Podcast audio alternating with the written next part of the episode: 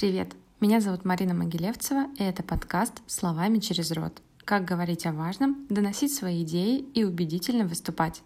Сегодня в эфире не совсем типичная для меня тема коммуникации с детьми. Поговорить на эту тему я пригласила свою приятельницу Ольгу, маму троих детей-подростков и предпринимательницу.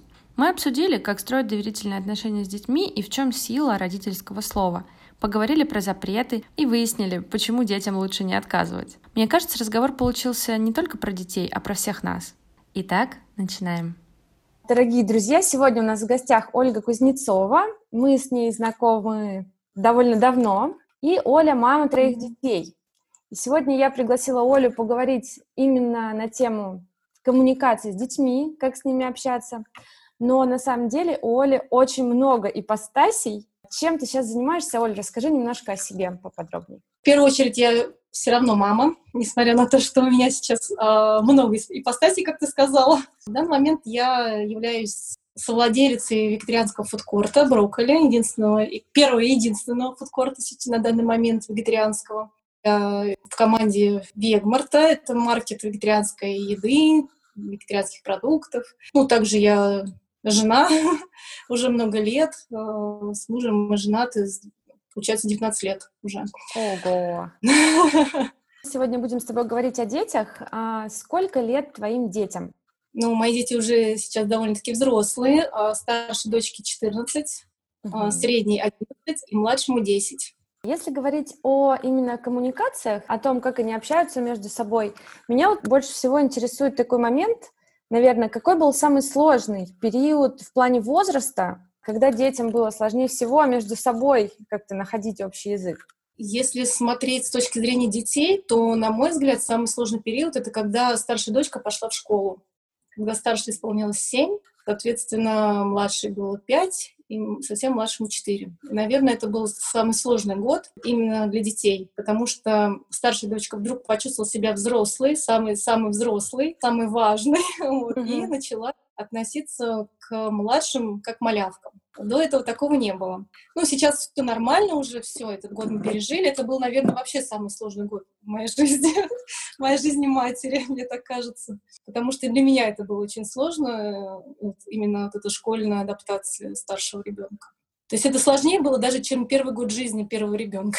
Обычно считают это самый год самым сложным. Ну, для меня это был год какого-то, наоборот, радости, созерцания, там, я не знаю, а, наблюдения. Мне было очень интересно вообще. Я не могу... Ну, были, конечно, сложности, как у всех, ночные бдения и так далее, то есть это все было, конечно. Но все-таки, наверное, вот школьный вот этот год, это был самый вот, вообще сложный для меня год.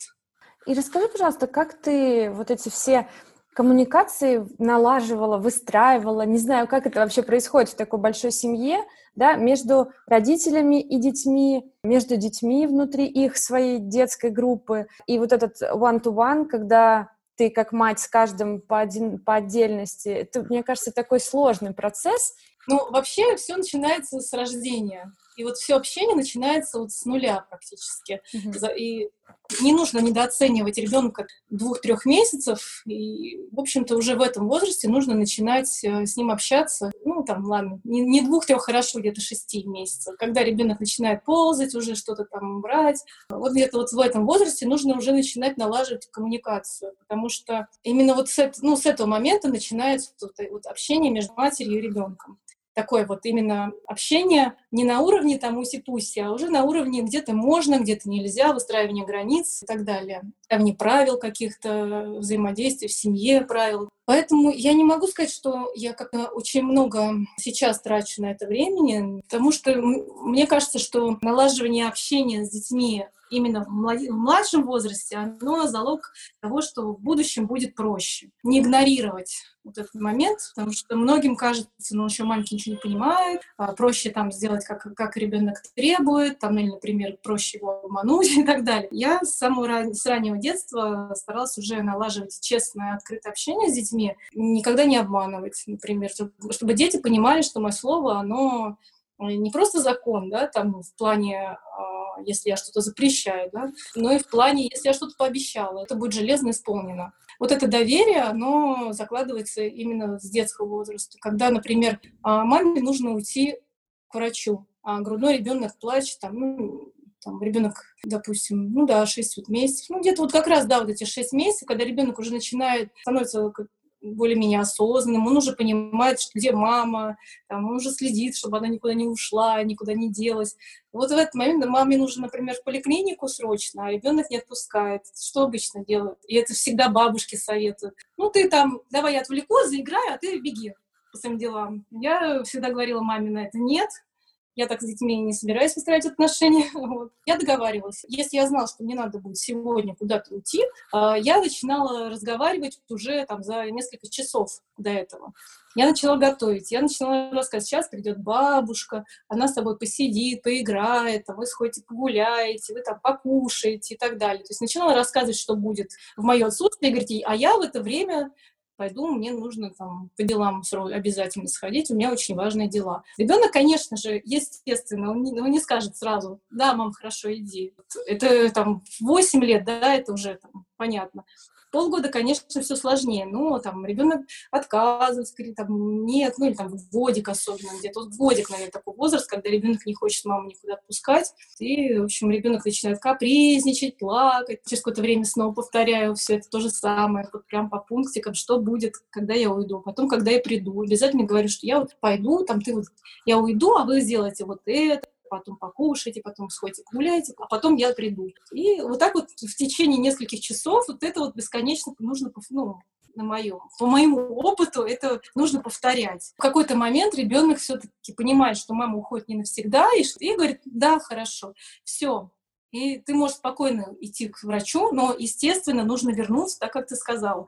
То есть, если я сказала, что вы погуляете, и я, как, и я в это время как раз приду, ну, значит, надо так сделать. Надо, надо рассчитать время так, чтобы а, сдержать свое обещание. Потому что если ребенка обмануть раз, то, естественно, потом он не будет верить. Чем чаще повторяются такие ситуации, когда ты ребенку показываешь, что твое слово чего-то значит, тем больше он тебе будет доверять в будущем. И каждый раз тебе легче и легче будет уйти, например, из дома. И это касается не только выходов из дома, это касается, ну, в общем, всего. Если ты говоришь ребенку, пытаешься его там каким-то образом наказать, или там на улице он себя плохо ведет, я очень часто видела ситуации, когда родители говорят, все, ты плохо себя ведешь, сейчас э, уйдем домой. Ребенок продолжает себя плохо вести, а мама продолжает ему говорить, все, очень ты, зачем ты стукнул девочку лопатой, все, сейчас уйдем домой. И продолжает сидеть. То есть и ребенок перестает верить этому слову, да, то есть он перестает к этому серьезно относиться. Поэтому э, у меня, например, никогда не было проблем в магазинах. Э, я прихожу с ребенком в магазин, я перед магазином говорю, мы идем покупать вот это, вот это и вот это. И если дети начинали, например, в магазине себя плохо вести, я, говорила, я им говорила, мы сейчас уйдем, если вы не прекратите баловаться, там, бегать, там, что-то хватать. Угу. Это все продолжается, я прямо оставляла продукты, покупки, забирала детей и спокойно уходила из магазина. А, несколько вот таких ситуаций, и все. И не нужно кричать на детей, абсолютно. Они прекрасно понимают а, вот, вот такие обычные действия, слова. То есть, когда слова не расходятся с действием у родителей, mm. это лучшее вообще, что можно придумать. Это, получается, и не так удобно тогда, да, для мамы. Ну, то есть, прежде чем ну, уйти, да. нужно готовить ребенка долго, да, не отвлекать, вот эти там какие-то капризы, ты вся внимание, да.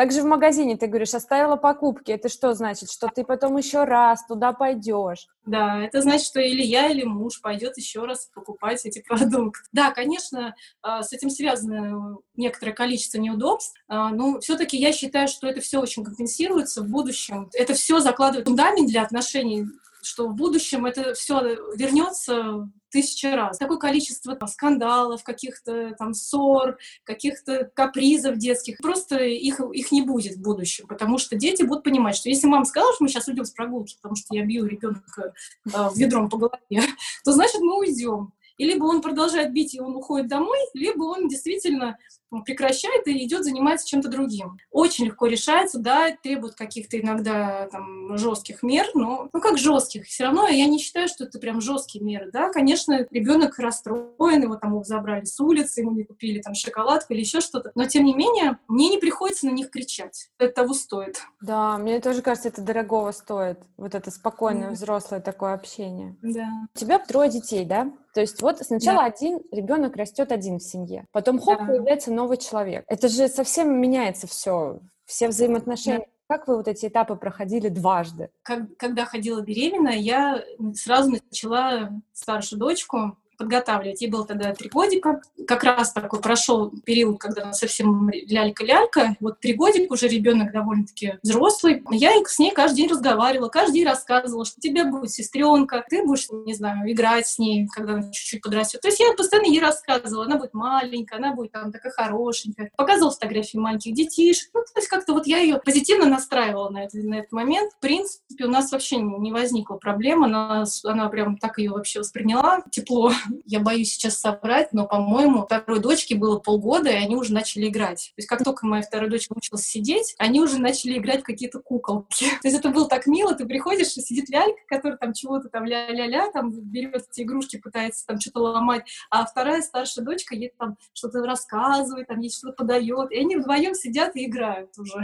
У нас, у нас не было вообще проблем с этим. Тут, мне кажется, тоже важно выделить вот это время на старшего ребенка, подготовить и заранее. Не тогда, когда остался там до рождения братика или сестренки месяц, а именно вот сильно заранее. Вообще с детьми важно их вот готовить заранее ко всему. Опять же, вот идти, перед тем, как идти в магазин, да, надо подготовить, надо сказать, что мы, мы будем покупать вот это, вот это. Там, если вы планируете ребенку что-то купить, скажете, тебе купим вот это, например, или что ты там выберешь. Ну, то есть заранее. Тогда ребенок не будет бегать по магазину с визгами и орать, все хватать и орать, что купи это, купи то. Важно подготовить. То есть, получается, он знает, что будет в случае с новым ребенком, он знает, что появится сейчас в семье. Тем же походом в магазин он тоже просто ему понятно, что сейчас будет происходить, поэтому он э, адекватно да, ведет да. себя. Ну, он готов, он понимает, да, и все нормально. В плане там общения, да, я иногда говорила, ну вот она маленькая, ей пока там нельзя мультики смотреть, и тебе можно. То есть я пыталась еще ей показать, как э, у нее был просто момент, когда она стала залезть в коляску, там и говорит, что она тоже маленькая. Ну, это, это тоже, в общем,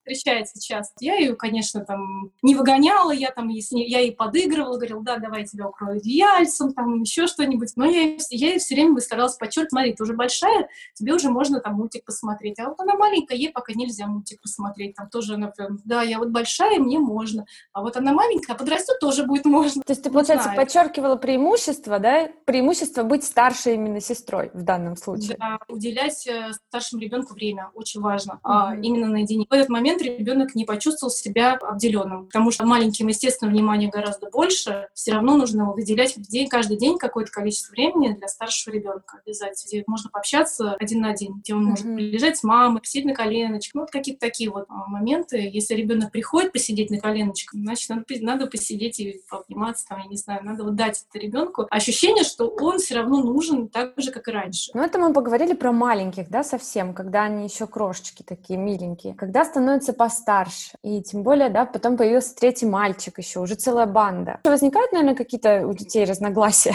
Да, бывают, конечно. Как правило, у меня дети могут сами справиться со своими, со своими э, конфликтами. И, как правило, мое участие там особо не требуется. Я стараюсь э, придерживаться такой э, линии, что э, я не вмешиваюсь, если меня не просят. Вот если никто из детей не бежит ко мне жаловаться или там просить помощи, я слышу, что они там ругаются. Если они там не переходят переходят какие-то там, э, ну, как правило, не, они не переходят. Как правило, это там на уровне «я же сказала», «я же не слышала», «я же тоже так хочу» или что-то в этом роде. Ну, то есть они могут там сами разобраться. Если ко мне прибегают уже с жалобами друг на друга, тогда я уже, конечно, пытаюсь раскрутить этот клубок, потому что, естественно, там не, не, нет такого, чтобы виноват кто-то один. Ну, тогда нужно, да, уже в этом участвовать. Ну, я, как правило, это все делаю вопросами. А что ты сказала? А что ты сделала? А ты что на это сказала? А ты что на это ответила? И вот, ну, и как-то они сами понимают, и в какой-то момент они просто понимают, что им ссориться, там ничего такого не произошло. То есть я, я сильно в конфликтах не участвую. У меня сейчас мысль такая возникла. Наверное, делят они иногда какие-то вещи между собой. А, ну, в смысле, вот мое, а второй ребенок захотел поиграть. И вот это немножко, наверное, про границы, как это все разделять, как правильно донести, что если вот эта вещь, она принадлежит одному ребенку, то, значит, как там нужно спросить, чтобы ее взять. У нас это все с детства уже распределено, то есть мы когда там старались покупать все время там в трех экземплярах все. Если что-то так покупаем, то три.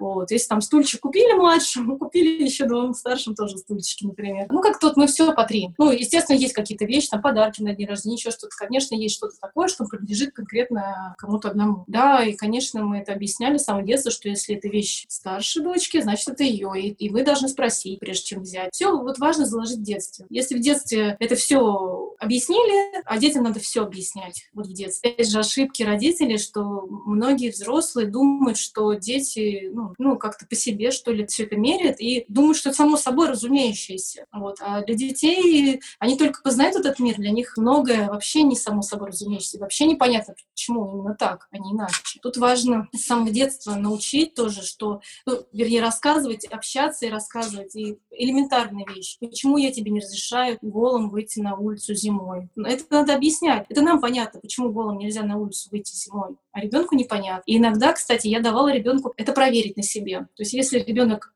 очень сильно упирается вот, и говорит, нет, я не хочу идти в варежках на улицу зимой, я хочу идти без варежек. Mm-hmm. Я говорила, пойдем без варежек. Мы выходили на улицу без варежек, она там гуляла 10 минут, он говорил, я замерзла, пойдем домой. Я говорю, «Ну, вот видишь, пойдем домой за варежками.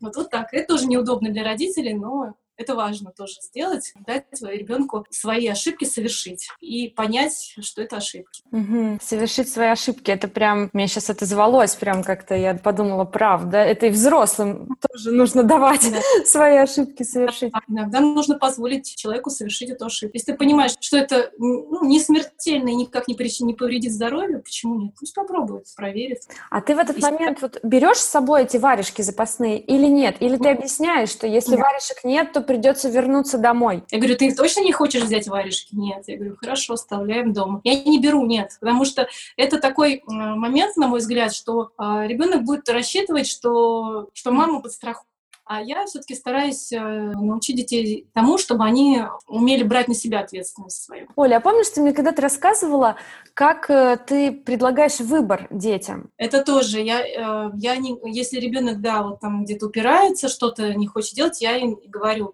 ну ты, какую да, ты выберешь шапку? Вот эту или вот эту? Какую ты хочешь надеть? Теплую, потеплее, например, или полегче, или там цвет синий, или там красный. Выбирай, какую ты будешь надевать. И это тоже часто работает. Ребенок выбирает из двух из двух вещей, которые ты предлагаешь. Ребенок не хочет ходить на кружок, а ты ему говоришь, а давай с тобой, вот ты не, ты, ну, там, капризничать, да, там, не хочу ходить. Ты говоришь, хорошо, давай, вот есть рисование, есть английский, есть музыка, хор. Куда ты хочешь пойти? И вот ребенок такой, хочу там на рисование. Ну, хорошо, ну, вот идет на рисование. Это и сейчас у меня до сих пор работает. В какой-то момент ребенок вот, он занимался, занимался футболом, а в какой-то момент сказал, что-то я не хочу. Я сначала узнала, в чем причина, почему, можно ли это как-то решить. Ну, и в какой-то момент я поняла, что ну, просто хочется в телефоне сидеть человеку больше и меньше заниматься. Я ему говорю, ну хорошо, давай футбол не будем, давай вот есть там карате, есть э, бокс, есть еще что-то там. Вот куда ты хочешь пойти? Какой? Выбирай любой спорт, какой ты хочешь. Причем он у меня сначала сказал, что да, я пойду на акробатику. Говорю, хорошо, мы нашли акробатику, но в какой-то момент он потом все-таки решил обратно в футбол вернуться. Такой, нет, все, ладно, я буду футболом заниматься, и все, не надо ничего больше. То есть это не про то, когда родители предлагают, да, вот просто либо делай, либо не делай. И ребенок, mm-hmm. может быть, из какого-то своего, вот, из детской своей позиции говорит «не хочу». А когда да. родитель предлагает выбор, и ребенок уже как взрослый делает этот выбор. Да. Вообще, я, я придерживаюсь мнения, что с ребенком и надо общаться с позиции взрослого, то есть, и что его надо воспринимать как взрослого человека, то есть с ним... Даже крошечку а, такую. Да, да, да. Ну, разве что просто, я говорю, больше объяснять нужно. Просто нужно каждый свой, особенно если что-то запрет, запрещаешь, каждый запрет нужно объяснять обязательно. Нужно обязательно сказать, почему нельзя это делать, почему нельзя на дорогу выбегать. Надо объяснить. У меня дети двух с трех лет, они у меня уже на дороге не выбегали. То есть они у меня доходили до дороги, останавливались. И я постоянно это наблюдала, там, когда мы ходили из садика в садик, гулять. Я видела, они у меня дошли до дороги, встали, за ручки взялись и стоят, ждут. Это было мило. Оль, скажи, пожалуйста, у вас много запретов в семье, вот на что-то прям жесткое? Может быть, в детстве было или сейчас? Нет, запретов очень мало. У нас есть правила. Я объясню, чем они отличаются от запретов. Правила касаются всех членов семьи. Допустим, у нас нельзя есть в комнате. У нас э, есть правило, что мы едим только на кухне. У нас есть правило, что мы не едим перед телевизором. С телефоном тоже не едим. Да? То есть мы либо едим, либо смотрим в телефон там, или в телевизор или еще что-то. То есть э, это я не считаю это запретным, потому что запрет, на, на мой взгляд, это то, что касается конкретно ребенка. В силу возраста нельзя, допустим, там лезть в розетку, да, там ковырять, отвинчивать что-то, да, допустим, без взрослых. Это не так уж много у нас этих запретов, но они вот касаются безопасности все. А правил, да, правил у нас довольно много. Для всей семьи, то есть это те правила, которых придерживаются и дети, и взрослые. Да, да. Угу. То есть если мы там не едим кетчуп, допустим, мы не едим его всей семьей. То есть нет такого, что взрослым можно, а детям нет. Угу. А если мы а, едим только на кухне, то то же самое. Все, все едим только на кухне. У нас нет такого, что мы, мы можем поесть у телевизора сидя, а детям нельзя. Такого нет. У нас все едят только на кухне, все. А, и если ребенок делает замечания родителям, что тоже бывает, когда родители забывают про свои правила уже, мы, естественно, конечно, исправляемся так же, как и дети. Справедливо. Да. Иногда это можно даже использовать, как сделать немножко такую игру, когда эти правила вводятся, можно а, ну, ребенку объяснить, что вот такие правила, да, там, вот это можно, вот это, вот это можно, вот это нельзя, вот и так далее. И можно делать такой немножко как сказать, немножко нарушать, чтобы дети тебя поправили, что ты, ой, да, точно я забыла, у нас такие правила. Это, ну, это как-то детей тоже подстегивает, и они включаются в эту игру тоже и следят внимательно. И вот это чувство, да, что можно вернуть родителям. У нас же есть правила, и сразу такая более взрослая да. позиция тоже включается. Да, да. Угу. Но бывает же что-то, ребенок просит или хочет, но ты по объективным причинам хочешь запретить. Как отказать ребенку в какой-то просьбе? Отказать, э, ну, я считаю, что отказать можно а когда отказываешь, нужно обязательно придерживаться, опять же, держать свое слово. То есть, э, если есть действительно объективная причина, по которой ты не можешь что-то выполнить для ребенка там, или купить, ему нужно это объяснить. Опять же, с позиции взрослого. Объяснить, что, допустим, нет финансовой возможности сейчас это купить, или там, или нет э, вообще в этом потребности, нет, э, на твой взгляд, нет в этом необходимости. И, как правило, меня дети это понимают, и они это нормально воспринимают. Но, опять же, я считаю, что это все идет потому что из детства. То есть они с детства понимают и с детства, с детства привыкли к общению к такому. Возможно, не так будет просто объяснить э, кому-то, каким другим детям, да, которые к этому не привыкли наверное, там потребуется уже мастерство какое-то. Все равно это все вода камень точит, и объяснять надо. В любом возрасте нужно начинать, ну, если даже в детстве это как-то там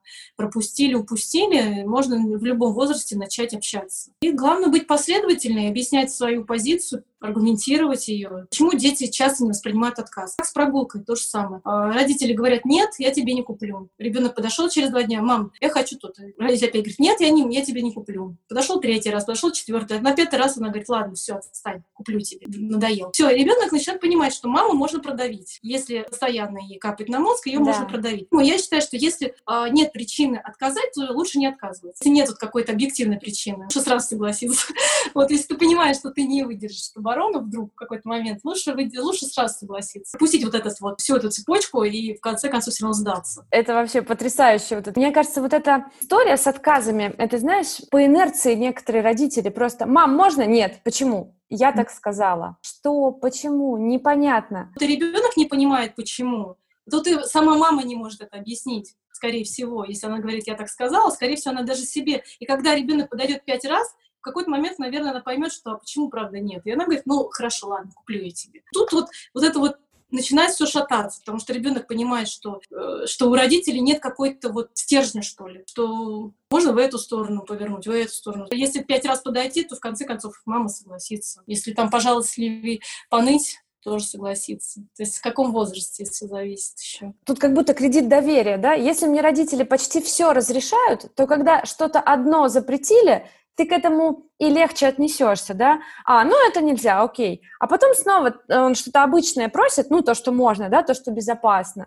И ты ему говоришь, да, можно, и следующее тоже можно. И тогда он понимает, что если вдруг что-то нельзя, то это уж, ну, нельзя. Да. Значит, это серьезно, да. Значит, это действительно нельзя. Да, так оно именно и есть. Это очень интересная тема. Мне кажется, это еще работает не только а, с детьми. Мне кажется, это в принципе в коммуникации, даже со взрослыми, даже вот на работе, может быть, в команде. Ну, больше давать каких-то возможностей, и если только ты точно понимаешь, что это не стоит делать, только тогда обрубать тогда эту инициативу. Именно так. Оль, скажи, пожалуйста, мне очень интересно, как помогать детям выстраивать отношения вне семьи? Там появляется школа, какие-то кружки, друзья во дворе, все настроены устроены по-разному, семьи у всех тоже разные. С кем-то с детства общались доступно и понятно, а с кем-то резко и как-то иначе. Или мне очень повезло в жизни и моим детям, или это, опять же, вот эти навыки с детства, которые детям были даны, они нам очень помогают в налаживании контакта. У моих детей вообще не возникает проблем с контактом.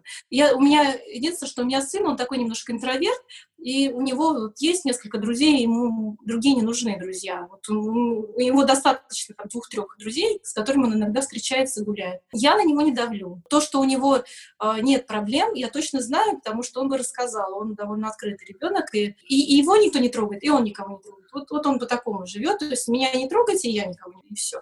Вот. Я знаю, что он может за себя постоять, если нужно. Я знаю, что он может отказаться, совершенно вот прям, я прям ему даже завидую, как он умеет говорить «нет», людям. Я прям завидую, потому что я этому училась и учусь до сих пор. Говорить людям нет. А вот он умеет вообще прекрасно это делать. Не знаю, у меня, у меня у детей вообще нет проблем. Они меня с самого детства по всяким кружкам, и на танцы, и, и художественная гимнастика, и чем они только у меня не занимались. И спортивным туризмом, и хор, фигурное катание. Они все могут нормально общаться, спокойно, прекрасно находят друзей. Особенно вот, я говорю, девочки, им, они у меня общительные, им нужно. Сыну особо не нужно, но при этом у них никаких нет проблем и конфликтов с другими, другими угу. детьми. Чему самое важное научить детей? Вот ты сказала, да, что сын хорошо умеет говорить «нет». Мне кажется, это очень важно, да, чтобы человек умел с детства отстаивать и свою позицию, и вот это вот, да, отказать людям. А что еще важно? Какие-то навыки, которые помогают общаться? Ну, мне кажется, важно, когда дети умеют объясняться словами, то общение, которое э, заведено в семье, мне кажется, они это переносят а, на социальные вот эти вот круги разные, да, и они, если они научились в семье общаться, то они и там смогут. Как-то специально учить ребенка этому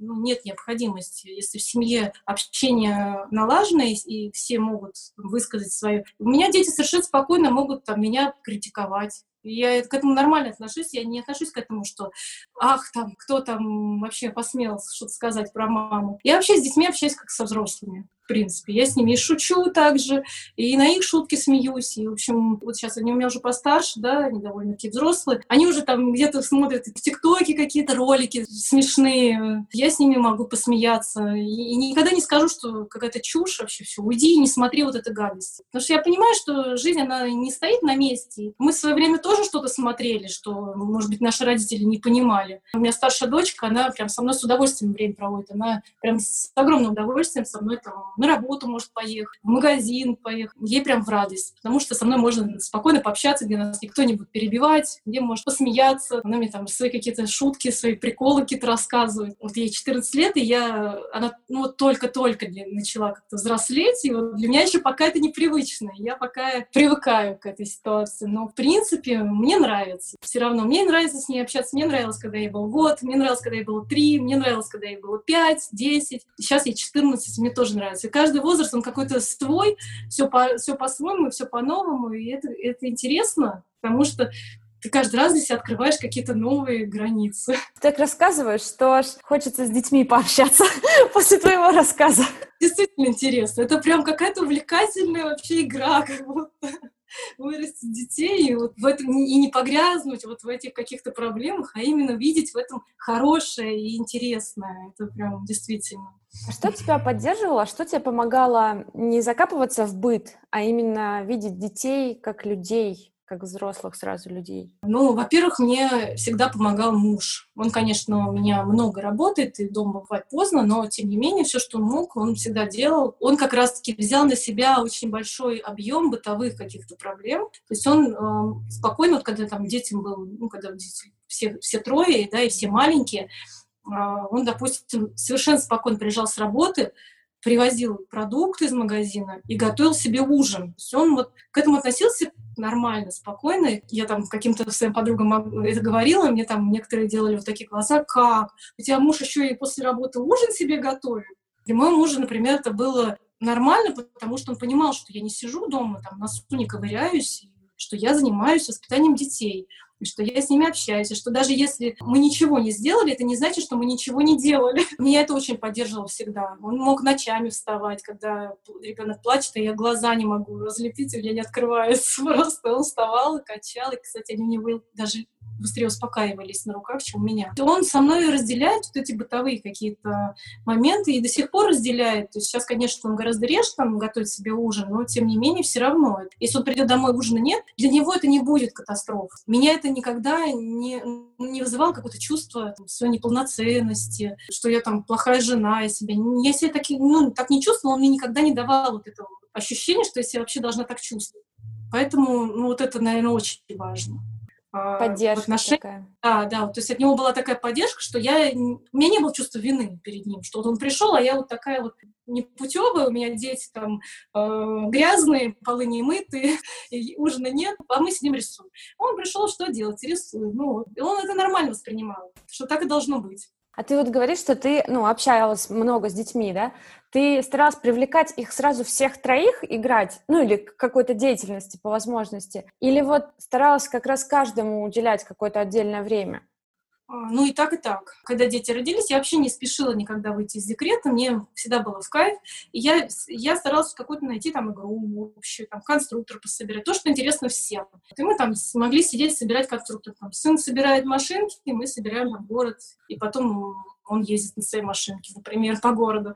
Вот что-то такое. Ну и отдельно тоже, конечно, время уделять отдельно обязательно каждому ребенку. Я тоже старалась, особенно старше. Больше всего я старалась уделить старшей, потому что в силу вот обстоятельств, что она самая старшая, ей вроде как меньше всего нужно, но на самом деле это не так, потому что 4 года ребенку не может быть не особо нужно. 15 лет, это возможно, да, так оно и было бы. Ей было бы достаточно там поздороваться, обняться и все, и разойтись по своим комнатам. А вот когда ребенку 4 года, да, конечно, на фоне годовалого ребенка, там, двухгодовалого ребенка, она кажется, конечно, взрослой, понятно, но я всегда понимала, что ей 4 года, она не взрослая совсем. То есть я всегда себе вот это в голове держала, что она не взрослая, что 4 года ребенок не взрослый, и что если бы она была одна, она была бы малышка еще. Поэтому она так и есть малышка. Не стала взрослой от того, что у нее появились брат с сестрой.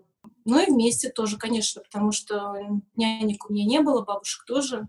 Поэтому э, спать там укладывались все тро... всех троих беру, и там всех троих пыталась уложить вместе, спать на одну кровать. Это непростое занятие. Но это все реально. Просто нужно как-то было дать вот этот момент, когда все уже там хотят спать, и все, и всех вместе уложить. И я вместе с ними засыпала, и все. Скажи, пожалуйста, вы говорите с детьми об эмоциях? Да, я, когда они злятся, особенно вот, когда какие-то негативные эмоции, я, конечно, говорю с ними, ты там злишься, да, ты там сейчас раздражен, ты сейчас злишься на меня, или ты злишься на себя, или ты злишься на ситуацию. Пытаюсь как-то вот узнать, на что именно вызвана реакция. Когда вот какие-то происходят, да, вот конфликты, ты сейчас обижена, я это вижу, что ты обижена. Особенно если на меня. Я говорю, я понимаю, ты на меня обижена, я тебе не разрешаю сделать вот это. Я недавно дочка просила, чтобы я отпустила, мы сейчас за городом живем, чтобы я отпустила ее в Москву, подружки, поехать погулять в парке ей, конечно, 14 лет, но все-таки все таки я считаю, что рано. И она на меня дулась какое-то время. Я с ней вот разговаривала. Я, да, я понимаю, ты сейчас на меня злишься, ты на меня сейчас обижен. Мне даже пришлось ей рассказать там историю своего детства, когда у меня там напал человек в подъезде. То есть люди не только хорошие, есть и плохие. Ее прям очень быстро отпустила, она поняла, что да, действительно, что это она. И опять же, мы с ней договорились, что а, я поеду на работу, возьму ее с собой, и мы там, я ее там с подружкой разрешу ей погулять. Мы там какой-нибудь выберем день. И, вот, ну, и я сдержала слово, действительно так, так было. Я приехала на работу, с тобой ее привезла, и вот здесь, в Москве, там разрешила съездить с подружкой погулять. Потом она вернулась, и мы уехали домой. То есть опять, как обещала, так и... Да, не помню случая, чтобы я не выполнила свое обещание. Оль, а с какого возраста, как ты считаешь, можно уже говорить с детьми об их эмоциях? Ну, я думаю, что у меня вот десятилетний ребенок, он вполне уже об этом может говорить, и я уже с ним говорю. Ну вот ему было 9 даже, мы уже говорим. То есть 9 лет это уже вполне взрослый ребенок, который в состоянии понимать, да, он пока, может быть, свои эмоции не всегда осознает. Если с ним об этом поговорить, он начинает их осознавать. Получается, наша задача как взрослых в данном случае показать спектр эмоций, которые могут быть, чтобы mm он мог назвать эту эмоцию, да, и потом в итоге уже что-то с ней сделать после того, как он ее назовет. Облечь ее в слова, чтобы можно было с этим что-то сделать. Но это такой, конечно, процесс, мне кажется, непростой, потому что я думаю, что и взрослым-то не всем просто вот это все понять. И не каждый взрослый понимает свои эмоции. Абсолютно. Вот, детьми, согласна. Да. Поэтому для детей это тоже сложно. Но я думаю, что со временем, опять же, это процесс долгий, а, но он свои плоды тоже принесет в будущем. Я думаю, что оно нужно, даже, не, даже если кажется, что ребенок пока это не понимает. Не, я просто не могу сейчас вспомнить, когда я начала. Ну, 9 лет точно я с ним уже об этом говорила. Знаешь, Оль, пока мы с тобой разговаривали, я даже выписала себе несколько моментов, а, знаешь, как подрезюмировать наш с тобой разговор. Мне показалось, что это очень ценные мысли. Во-первых, о том, чтобы родитель формировал доверие к себе с самых первых лет ребенка. Родительское слово «закон». Как сказал, так ты и делаешь. И придерживаешься его обязательно сам. Мне показалась очень важна фраза твоя о том, чтобы дать детям совершить их собственные ошибки. Да, важно. Если это не грозит жизни и здоровью, да, я считаю важно, обязательно. Еще тоже выписала себе объяснять запреты. И сюда же идет лучше сразу согласиться. Это то, что мы с тобой говорили, что да. больше разрешать, чем запрещать. Прежде чем запретить, надо подумать, какая причина запрета. Нужно это запрещать или нет? Надо сначала себе, себе объяснить, почему нет. Вот только потом запретить это ребенку, если действительно есть причина. Потрясающе. Меня очень вдохновил наш с тобой разговор. Спасибо тебе большое. Передавай привет всем своим детям. Хорошо. Я им дам послушать. Обязательно. С вами был подкаст «Словами через рот» и я, Марина Могилевцева. Напомню, что в прошлом выпуске мы с Настей Калашниковой обсуждали тему личных границ в рабочей сфере. А уже через неделю в следующем выпуске мы поговорим про коммуникации в команде в режиме удаленки. Спасибо, что вы с нами.